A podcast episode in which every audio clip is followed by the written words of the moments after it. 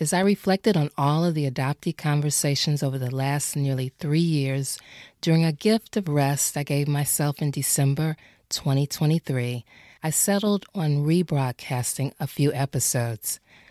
Whether you've listened to the recordings before or for the first time, I trust that it will serve as a reminder that you, as an adoptee, are not alone because others have shared their wealth of experience with the world. It's Jennifer Diane Gostin, and welcome to Once Upon a Time in Adoptee Land. A part of my identity is being an adoptee, being separated at birth from my original family and placed into foster care for two years before being adopted has significantly impacted how I see my place in the world. After connecting with the adoption community over a decade ago, I recognized the added value adoptees bring to a conversation about adoption. You may have wondered what reunion looks like from an adoptee's point of view, or be embarking upon taking that journey yourself to search for your first family, or simply want confirmation that you are not alone in your experience wherever you are on the path of healing and pushing through a trauma. Wouldn't it be empowering to have many of your burning questions answered here? I met my next guest years ago, but only this past March have we come to know each other better. He's been connected to the adoption community for a long time and contributed to the constellation in big ways. As a filmmaker, he co created a stellar project the documentary film series entitled Six Word Adoption Memoir, shown to rave reviews, many tears, and smiles at various adoption conferences nationwide. Adoptees list six words to describe their adoption experience. In this episode, Ridghaus, affectionately called Ridge, shares a part of his big story as a bio dad who relinquished his son at birth and 16 years later would learn that he, too, was an adopted person. As a late discovery adoptee, he experienced a shift in his perspective about the subject of adoption. Ridge has a spot on sense of humor when you least expect it. I think he missed his calling with stand up comedy because he lands a joke with the best of straight faces. I find him to be one of the most caring adoptees in the community about how others are doing and being as they navigate the complexities of their experience as adoptees. Allow me to introduce you to Ridge, someone who is creative, a wealth of information, and never fails to make me say, Oh, now I get it. I'm pretty sure he will leave an unforgettable impression on you like he did me from the moment you hear him share a mere fraction of his journey. Ridge, I'm so glad you accepted my invitation to have a conversation with me today. How are you doing? I'm thrilled to be here, Jennifer. you know, working with you over the last few months has been a joy. So the opportunity to be here is just a delight. I know I've met you before. We started working together as co facilitators with Adoptee Voices, but I feel like I really am getting to know you. So I, it's been a treat to really get to spend the kind of time each week uh, with you, Sarah, and Alice has, has been really nice. And so for you to, to come on and be a part of the podcast means that others will get a chance to hear your story and, and just what makes you who you are. And so wherever you want to start and however much you want to share, that would be great. I always fear sounding narcissistic because, you know, people are like, oh, tell me about your story. And I'm like, well, just go listen to Jennifer's podcast, you know? or yeah. or wherever you know wherever it's popping up. Right. Um, God, that just sounds so. It sounds sounds a bit uh, full of myself, but no, I'm. But I'm you have such a story. yeah, you have such a full story, and it's it's it's a lot in your story. Yeah. Yeah. You had asked me a couple of questions before we started this um, in your email, and so I'm gonna I'll share kind of the shell of my story because it can be a lot. Um, and I really liked your question, so I want to be able to to have some time to get into those. When I when I start talking about my story, it's always it's always difficult to know quite where to begin. The very beginning of my story in adoption land, particularly uh, the very beginning of my story, in my mind anyway, is, is when I relinquished a son to adoption. I was 19 years old. I had had a um, engaged relationship that had split up, and after the split up, we found out that she was pregnant. So we tried to work things out, tried to put things back together, but uh, what was broken couldn't be fixed easily, especially not under the pressure of thinking about being parents. And and so the beginning of my journey in adoption land for me always starts there, mm. uh, relinquishing Zach. And then 16 years later, I found out that I am adopted. I have a, a social worker from the state reach out uh, and she said that my birth mother was looking for me. And of course, I was never told that I was adopted throughout uh, infancy or childhood or my teenage years, nor as an adult. I didn't fit in to my family, but I had had friends who also didn't quite fit into their family. So I, I didn't think much of it at the time. So when the social worker says, Your birth mother wants to be in touch with you, I said, You mean Zach's birth mother? And she said, No, I mean yours. Mm. And I hmm. said, Well, I'm not adopted. And she said, I'm sorry. I mean, I'm not sorry, but I don't think I should be the first person to tell you this. You're adopted. That is the that is the first moment in time for my story, but it's usually not the beginning. Um, being a late discovery adoptee, you know, discovering as I was in adulthood, um, it was quite a shift for me. That is probably the my fullest entrance into adoptee land was okay, I'm an adoptee and I have biological parents out there. I have a biological son. So I found myself in uh, kind of a dual capacity uh, for adoption. Sure. When I first heard your story in that part when the social worker, well, you say, but I'm not adopted. And then she responds, like, does time stand still? Like, I just can't even imagine what that feels like. Because you're like in your 30s, right? I was 35. I think time standing still is probably one of those appropriate um, descriptions. I think another metaphor that, that comes to mind, um, and really it just it really just came to mind here talking to you now, Jennifer. It was it was like when you step out on the ice and you hear that crack. Mm. And you're like, oh, wait a second. Right. Am I in trouble? Yes. You know?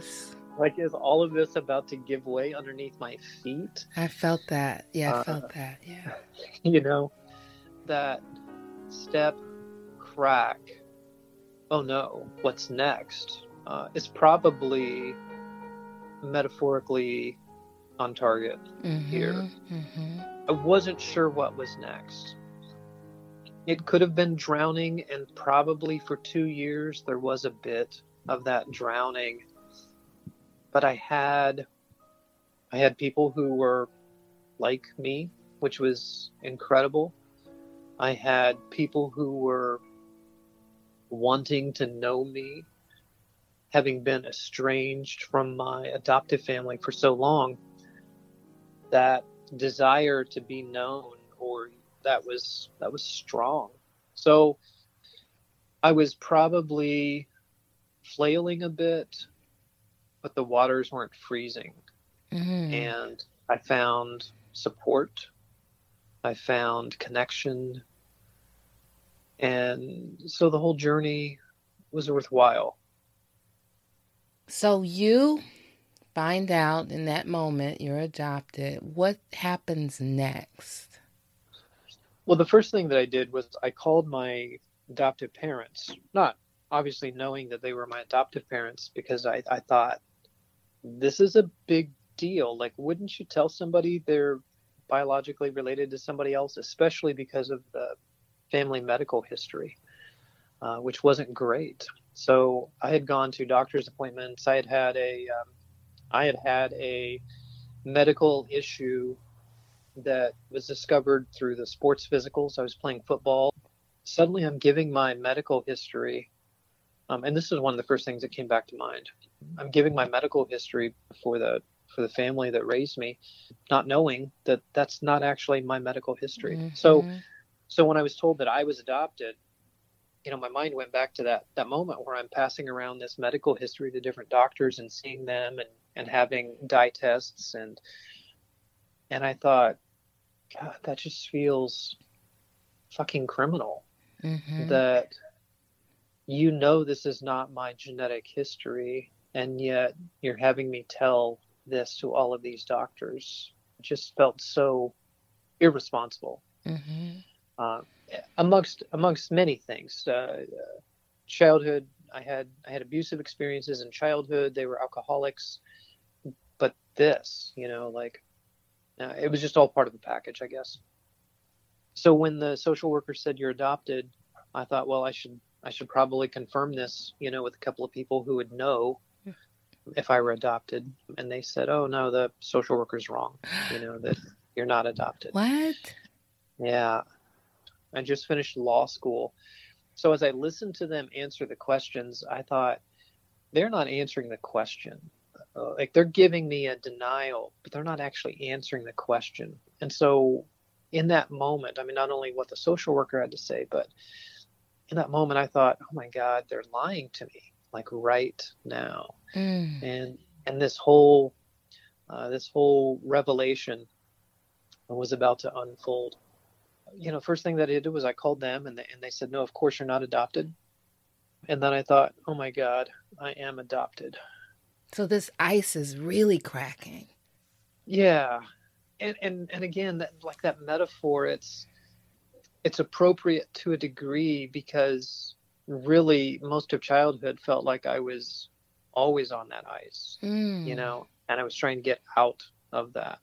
Where I landed from all of this is far, far from thin ice versus how this the situation in which I was raised. You know, mm. that was much closer to the thin ice. So there's a little bit of an inversion in in that part of it. Mm-hmm. So at some point, and um, you tell me when you say, I'm going to find my original family. Yeah, that was pretty much right away. As soon as I realized they were lying, I'm I, am i am I'm just waiting uh, because I've, I've talked to the social worker. She said that my birth mother wants to be in touch with me. She has a contact card and I can request from her that information. That's what I do right away. I say, yeah, send me that card. Send me, um, and there was a form the state needed uh, to be notarized to receive my full adoption record. And I said, send that too. So um, all of these things happened within probably seconds of each other. Tina is the social worker. She uh, she has maintained contact over the years, and she's just a wonderful human. And I'm so grateful uh, that she handled all of that with such grace and dignity. She immediately sent off the contact card that she had received and and the form for release of records uh, right away. I think she and I spoke on a Monday, and on that Friday, and I had been I had been watching uh, post delivery every day that week. On Friday, I saw the postal delivery take place, and I jogged out to the postal box for our neighborhood, um, opened up our box, and you know there was that classic official, you know, orange kind of colored manila envelope with uh, state markings on it. And so I walked back to the house, opening that uh, as I as I did. The the packaging was open by the time I walked in the front door. Um, I reached in. There was a four by five card, uh, as well as some other, as well as some other materials. Uh, and on this photocopy of the of the four by five card was uh, yeah, this you know just this script, and it said, "Hi, my name is Barbara, and I'm looking for Kyle." Parenthesis question mark uh, baby boy house. And I would just like to know if you're okay, please reach out um, if you want to talk or need anything. And, and there beneath uh, the script was uh, an address and a uh, telephone number. And, and I'm a huge believer in telepathy, uh, especially telekinesis, because at that moment, I finished reading the card that she had sent, and the telephone is in my hand at the same time. Um, and I really don't know how the phone got there, mm. um, aside from telekinesis. You know that it uh, either it had a Disney movie moment, you know, and sprung to life and sang a song and jumped in my hand, or that it, you know, shot like the force across the room but suddenly I'm holding the phone and I'm looking at her number and I'm calling the number. And all of these all of these things just happened like dominoes just boom boom boom. Uh, I call a woman answers. Uh, she says hello. I said hi. And so my name is you know my name is. And uh, I'm looking for Barbara. And she said this is she um, and we always uh, now when we talk about this, we remember this moment differently. She says she she picked up. I said, you know, I'm looking for Barbara. She said, this is she, and I say my name, and I'm looking for her. Her her recollection of this is she says to me, I'm going to have to sit down. If she said that, I didn't hear a thing, and I'm not sure what to say next. That's what you so, say. Yeah, that's yeah. that's what I said, and she remembers that. What she remembers differently is that she said, "Hold on, I need to sit down," because for her, this was 35 years mm-hmm. of relinquishment and waiting, and wondering, and all of that. And so we we have that conversation, and hearing her voice was comforting. There was a familiarity. She immediately says, "Well, do you still live in Kansas?" And for all of the other things that had uh, anecdotally confirmed who she would be for me, that was one of those keystones that slipped into place. Mm-hmm. Do you still live in Kansas? Mm. Did you still live yeah, in Kansas? I did. Mm. I did. At the time, I did live in Kansas. Yeah. So I want to go back when you get the, the envelope and you read the words. She has written those words, right? That's her writing. Yeah, this is her handwriting. Mm-hmm. And do you remember what that felt like to see her handwriting? I'm such a, I'm such a handwriting snob. Um, what does that I mean? love. Well, you know, when you get into junior high school, girls are practicing different scripts with their hand I always found myself just captivated with that rolling, long letters. You know, I mean, just that beautiful scripty font. Mm-hmm. And honestly, there's there's a couple of girls that I broke up with because when they wrote me notes, like I just didn't find their handwriting all that attractive. are you serious? You probably are. I know, serious. It's, it's it's sad. It's sad, and they're they're perfectly fine people. They just right. needed better handwriting you know, seeing her writing was it wasn't quite like junior high, but it was that oh, I really like how she writes. Mm-hmm. You know, this is a this is a beautiful font. It was nice. I, I can't imagine if it had been chicken scratch, you know, like I'm, oh, man. Maybe I'm not adopted after all. Rich, your sense of humor is, is really, it's something special. I just remember seeing my birth mother's signature on my original birth certificate and it mm-hmm. just it was so moving. Like i didn't even expect to feel what i felt seeing it. Yeah.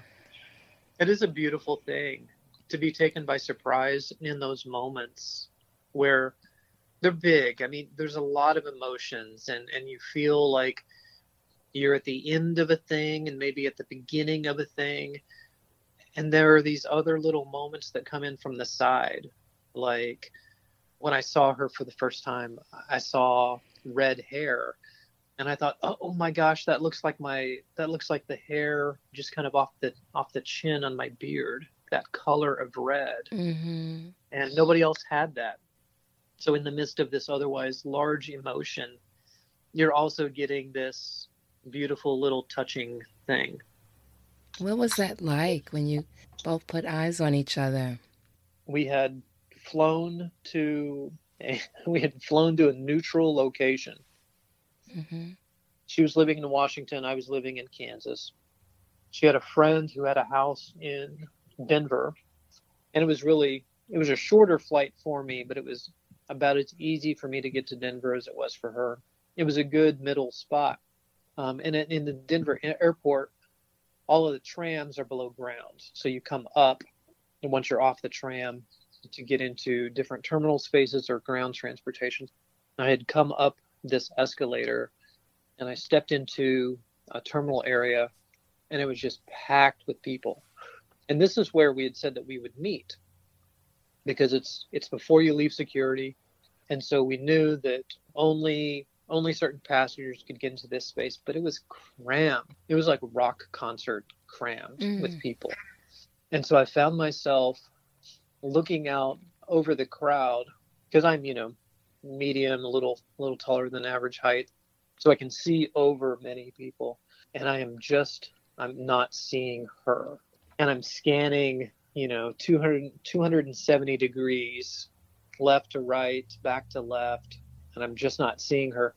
Um, and it turns out that she saw me coming up the escalator and had ducked uh, not really ducked, but she had she had stood beside a pole. So when I came off the escalator, she was immediately behind me, and she just said that she needed those few seconds to kind of collect herself, because when last she saw me, I was 20 inches long, mm. uh, with a little sprig of red hair off the top of my head, and that was it for her, it was this collapsing time, you know, 35 years warp speed to, you know, a, a, a man. You know, she left a newborn and now sees a man standing in front of her. That is really something. Like, I, I just wonder for birth parents what that is. A baby is the last thought you have, and here this is a 30 something year old or 40 or however old an adoptee yeah. is in reunion person, like a full grown, like decades old, like what yeah. that must feel like for them. So for you, what yeah. was it like?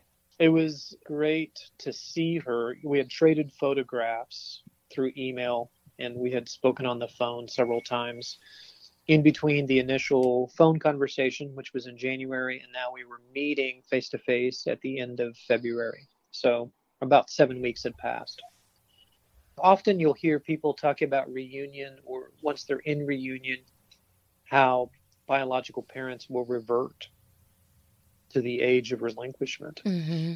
And I could see her as this 18 year old hippy dippy teenager, a little uncertain about all that's before her. Mm-hmm. I could see that caution. I could see that uncertainty. And I could see the the joy of this moment. Yeah. Was she by herself? Yeah, she was by herself. We took a car over to her friend Philip's house, had dinner, and just spent three days walking around Denver, walking around the neighborhood. I asked every question I could think of, but I was really naive about what reunion was all about. Not having been active in adoption land, there were a lot of questions I didn't ask. There were a lot of elements to the reunion that I really wasn't ready for. But I didn't even know that I wouldn't be ready for them. Sure.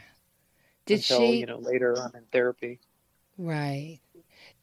How did she feel about learning that you learned so late in life that you were adopted? When we had our first conversation, I started that conversation with I should tell you that my parents deny that I'm adopted. And that makes me think that the state could have made a mistake. It makes me think that my parents, this is the most likely option, are lying to me.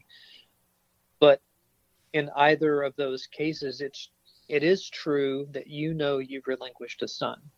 I just don't know that I'm that son. Mm-hmm. That was So- smart. Yeah, I said if if you need boots on the ground, I'm happy to help you find your son if I'm not him. Mm-hmm. Wow. So that was very very early. Okay. After after she said you still live in Kansas, felt like I, I need to jump into this right away because this is clearly a woman who lost a son, and I get that. Like I understand how that impacts. My situation was different because I was in touch with Zach every year from his birth. Like we threw the football, we went on walks, uh, we had dinners. So um, I had a pretty open adoption. I didn't raise Zach. I was around Zach often. Mm-hmm. I couldn't imagine. I couldn't imagine how I would feel about seeing Zach after so long, or Zach not knowing. You know, uh, all of these things kind of collided. Um, but I thought it would be important for her to find her son because she clearly, it was a it was a hole in her that I could see. Right. And at some point, you share with Zach that you have learned you're an adopted person. Yeah, I shared with Zach right away. Mm. But Zach at the time was 16. Um, and so it was a subject of conversation between Zach and I over the next few years. Probably even now, you know, we still talk about some elements of that. Recently, I've I've been a part of a biological father research effort from a university in California and so I've been on several interviews talking about my experience as a as a bio dad and and uh, living that out because you know Zach is now 31 years old. Uh, he's got his own family. I mean, not just the family that raised him, but he got married and he's got friends, and Right. so adoption is still a thing that comes up, you know, every now and then with Zach and I. Mm-hmm. Did he have an opinion that sticks out about you, like not knowing all those years and I don't I don't remember Zach saying a thing about my status uh, as an adoptee through the late discovery adoptee lens. hmm And as a birth dad, which is was one of my questions, did your perspective about adoption change once you discovered so late Yeah, in life? I think that as I think about the chronology, if I had known that I was adopted, I can't say that I would have relinquished Zach. The prevailing wisdom that was given to me at the time was your son is going to need a two parent household. And I didn't dispute that. Mm-hmm. Uh, to an 18, 19 year old, that sounds perfectly reasonable. Uh, you know, I was raised in a in a house of dysfunction. Not having a two parent household could feel dysfunctional. I knew what it was like to grow up in dysfunction. So when um, you know when someone said to me, "Your child is going to need a two parent house," I was like, "Well, yeah, of course they do," because I feel all screwed up, and and I had a two parent house, but it was, you know, it was full of messiness. So the prevailing wisdom being find a family, you know, that can raise Zach. I went along with that. I mean, I was made sense. But if I'd if I'd known that I was adopted, I don't know that I would have agreed. Zach had perfectly fine parents, but there's something about being raised in biological families uh, that I think is just really important that I wouldn't have thought was important before. Right. So, yeah, my discovery certainly shifted my take on adoption. Yeah. And I think it's interesting that as a birth dad or bio dad, which one do you prefer, bio dad? I use them both. Okay. I don't. I probably say bio dad more often just because it's fewer syllables and there's a symmetry in the B I O D A D. But Right. that's just my quirkiness, you know. right. Well, I find it interesting that even though that was your experience many years ago, 31 years ago, uh, you were not connected to the adoption community. Yeah, and that's um, it's something that I notice when whenever we go to conferences, and and you you and I met, I think AAC in Cleveland or Denver, maybe. Um, One of the two. I was at both. Yeah. Yeah, like I, I have distinct memories of of meeting you. You know, at those conferences, uh, the AAC at the time, I would say they were seventy percent plus female, Yeah. Of course. Yeah. and I don't know. I don't know what the breakdown is for adoptees to biological parents to adoptive parents to professionals who are not within the triad, you know, but are in the constellation. So those stats don't come to mind readily, but uh, just the the gendered difference is apparent. More females than males, which meant if if there were biological parents there, you're probably looking at more uh, bio moms than bio dads. Mm-hmm. And so with with more bio moms than bio dads and more female adoptees than male adoptees, you know, of course, uh, some people identify as as non-binary, um, and I'm not trying to dismiss them at all. Just in how just in how people present, you know, I observe that the the men are less involved in the community, uh, at least within those conferences. Mm-hmm. So sure. I don't know. I don't quite know why. When I'm in the male adoptee groups, one of the things that we talk about often is the social socialization of males. We're told to stuff feelings, to go it alone, to pull ourselves up by the bootstraps. Um, and I and I have to wonder whether this situation is similar for bio fathers, bio dads, that they're just told to go it alone Mm. and so they don't reach out to communities which is not always the case i mean i am an example but i largely came in because of my adoptee status not because of my biological status Right. Yeah. Well, you kind of answered a couple of questions there that I had as to the your thoughts why males male adoptees are underrepresented because it's clearly the case, and I know a lot of, I know quite a few male adoptees, and mm-hmm. I would say maybe one out of ten is involved in the community, maybe less than that. yeah. Yeah.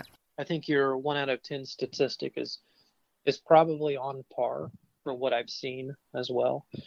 I know brian stanton talks about in his play blank he talks about a conversation with another adoptee while they were in high school.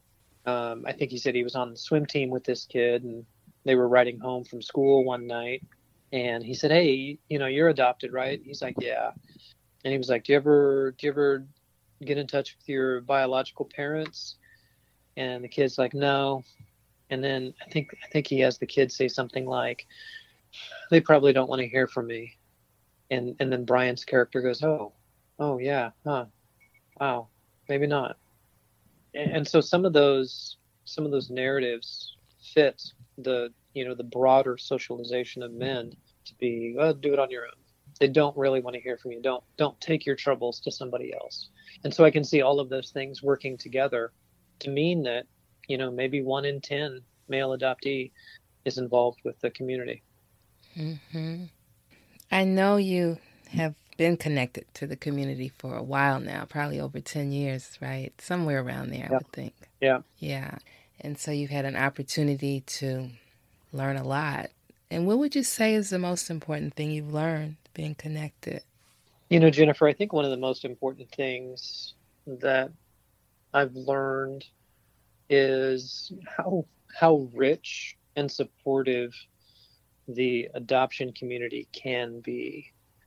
When I was sitting in a group of men for the first time, I didn't have to explain every thought. Like I could say a thing and then I didn't have to explain the backstory because I saw the nods mm-hmm. around the room of people who were like, "Oh yeah, yeah, been there." Mm-hmm.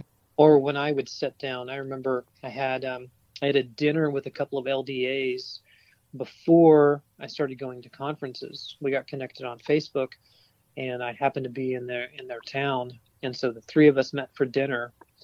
Stacy, the female LDA in in the in the dinner party said something about for so long she distrusted her intuition because she felt like something was wrong in her family but she could never figure out what it was and she she never imagined that it would be a secret that big mm. that she wasn't biologically related to the family and so telling talking about my stuff hearing other people talk about their stuff within the adoption community it's just the community can be rich and rewarding and, and healing. And that's probably one of the most vital things for me in adoption land is is that level of openness and just love. Mm-hmm. I agree. And one of the things that that I've been really thinking about lately is the search and reunion being a potentially healing experience, search and reunion. What are your thoughts about that? You know, I have a couple of friends. Uh, first, my search and reunion was super easy. I had a biological mom who was looking for me. I had immediate access to my records. Being in Kansas, it was, it's an open record state. They never closed. My search for my biological dad was five minutes on a search engine. And so it's it's a challenge for me to talk about reunion because my reunion was a piece of cake. But I've talked to a lot of adoptees, you know, all across the board. Some who had great reunions, some who had great initial reunions, some who found graves in in their reunion, um, and some who've never found anything. Um, and and my heart my heart goes out to all of them. Right now, I've got a friend who is an international adoptee, and she has said, "I don't want to find my biological family." I have to respect that. I have to say, okay. And at the same time, I also say, and if you ever want to, you know, I'm happy to pull as many resources as I can get into assisting you in your search. For me, it was vital to be in reunion. I finally understood so many things about me, where they came from. To see myself in the world was incredibly healing. And some people have shitty families no matter which direction on the tree they go. Mm-hmm. So I don't I don't think it's imperative. I just know that I it was an easy search and I've derived a lot of benefit, a lot of heartache too even in even in reunion in the best of reunions uh, there's still disappointment you know there's still people don't get along and you meet somebody and you're like oh that's great and then you never hear from them again and you know your feelings of rejection are activated and it's not all roses definitely not because i found graves both um, birth parents are, were deceased mm-hmm. many years many years before i even searched but i think you know, I did discover a brother and nieces and mm. nephews and great, like a lot of other family members. that mean, I'm going to say just as much and maybe Yeah. more because when I think of the younger generation, yeah, they're gonna they're probably gonna be around a while, probably outlive me. So um, in many ways, it, it's been really rewarding to find them.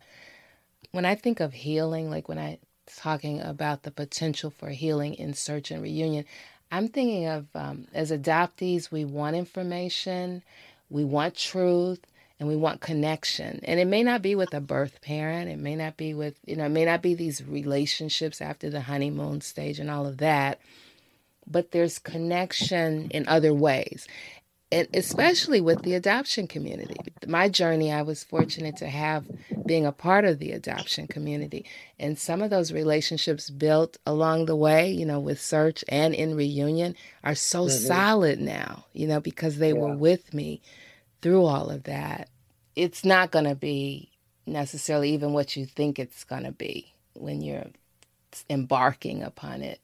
And it certainly may not, a lot of things may not be so nice about what you discover or find. You know, one of the things you said right there, Jennifer, that really resonates is that search for truth. I can I can take whatever it is, just so long as it's true. You know, truth has taken on a, a different level of significance for me at this stage in my process. If somebody tries to feed me a line of bull, I'm like, back that train up because you are not parking here with that. I think truth is vital. At least it has been for me, just so that I know. And uh, I can't imagine, like other, like you, other adoptees that I know, you know, met graves, and and I've tried to, I've tried to imagine that for myself. You know, how would that feel? Just at least knowing. And I think that's a new level of anguish. Some of the questions you have just cannot ever be answered now. And that might feel conclusive. It might also feel eternally inconclusive. But that's part of the journey.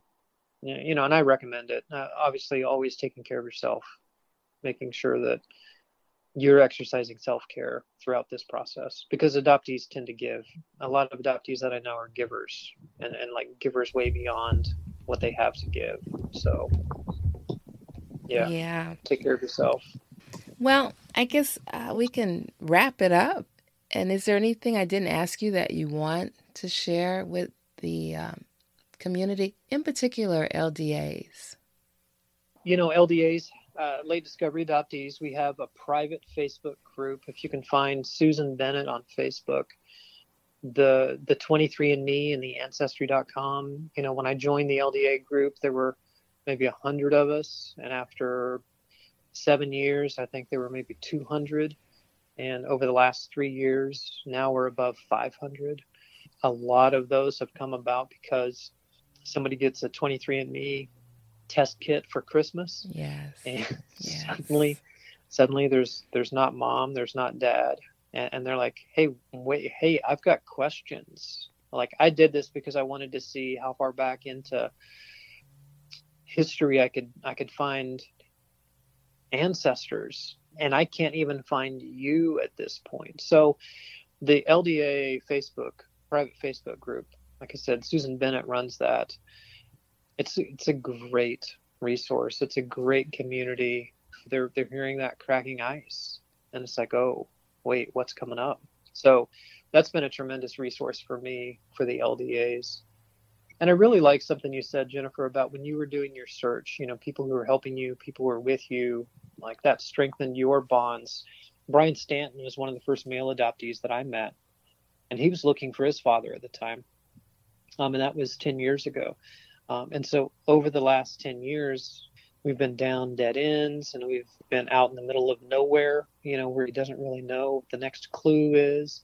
Um, and then shortly before the, um, shortly before COVID really hit, he found his birth father. And that was such a joyous moment for me Mm, because I had been on the journey with him right. you know, getting updates and checking in and and so you know for somebody on the other side for somebody who who's that support it's remarkable um, and, and i think that just goes back to the community side that's been the most important thing for me in adoption land has been the the beauty of the community and our tribe Right. Um, so Yeah. I just I just wanted to touch on that since you had mentioned it as well. Well, I'm glad you shared that because I too have experienced that kind of connection. I mean, we think search reunion connection with birth family, but it's bigger than that. It's connection with all these relationships within the adoption community. And I'm often thinking a lot of people, like I might not be talking to you right now if I wasn't adopted. Right. you know, Yeah. and a part of adoptee voices and and I think a real good place to close, at least on my end, is six word adoption memoir. Yeah. Let's just talk about that. How you created that, what a beautiful thing that is. That's another nutshell. I was in San Francisco. Jean Strauss, very um, very well known amongst the adoption community for her films, and a, and a lovely woman. I, you know, Jean is amazing. She was doing a workshop on, you know, adoption documentaries. Uh, being a filmmaker, I was curious, so I went, and then I heard a man on the other side of the room ask a question, and I was like, oh, he's a filmmaker. And one of the last things Jean said before she wrapped up her workshop was if she were starting over, like if she knew everything that she knew and she were starting over, she would make more films, shorter films. I took that as a impetus. Mm-hmm. Um, hearing so many adoptees talk about their stories, some similarities, but really moving differences. I, I ran across the other room, met the guy who was asking that question, and he and I started talking for the next year about how can we tell more stories, shorter stories, and that was how Six Word Adoption Memoirs uh, came about. We do an interview, we ask some questions. We want people to tell us, you know, what is their adoption journey in a six-word memoir form. The the classic anecdotal story is um, Ernest Hemingway was asked to write the shortest story possible, and he wrote three doubles baby shoes for sale, never worn. Now, I've never been able to find that in any of Hemingway's letters. It's never been confirmed, you know, through any other sources, but that's the urban legend about the six-word memoir. Mm. Um, and so we wanted people to do that with with their own story. You know, if you're telling your story in a six-word memoir in adoption land, what's what's what is that? Yeah. it was a way for us to get into an interview, ask some questions, and then it was a way for us to build a really short narrative around what they were saying to us. So we could take a 30 minute interview and compress it into a like a 4 minute rough cut, but I really wanted all interviews to be under 2 minutes long. Mm-hmm. And so we're really talking about, you know, concentrating the juices in in this short piece. Lots of emotion, all in all directions. So that was the that was the impetus. More stories, shorter stories, and I thought two minutes is a good length. Uh, somewhat arbitrary, but Mm-hmm. so we just we started to collect people's stories and cut them into a two minute two minute piece. So well done. Yeah, thank you.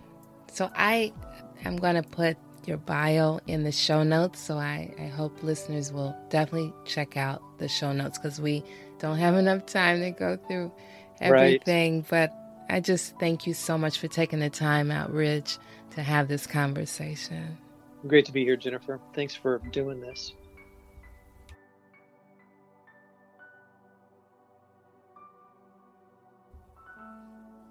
When Ridge described that metaphor of the ice cracking, I felt that. He has a way with words and descriptions that he seems to pull from thin air. Maybe it has something to do with being a professor of English and communication. I know when he's in the room, we all seem to sit up straight just a little bit more and do our very best. What I especially like about Ridge is his willingness to be vulnerable, transparent, and real. What you see is what you get with absolutely no pretense. It further confirms that there is plenty of space for all of us to do the same. He wouldn't expect anything less. Thank you, Ridge, for saying yes to a conversation with me, a bit about what makes you you, and your major contributions to the adoption community. It has been a privilege and a pleasure working side by side with you, Sarah, and Alice with the Adoptee Voices Writing Group. I truly believe the best is still yet to come for all of us in adoptee land because of you.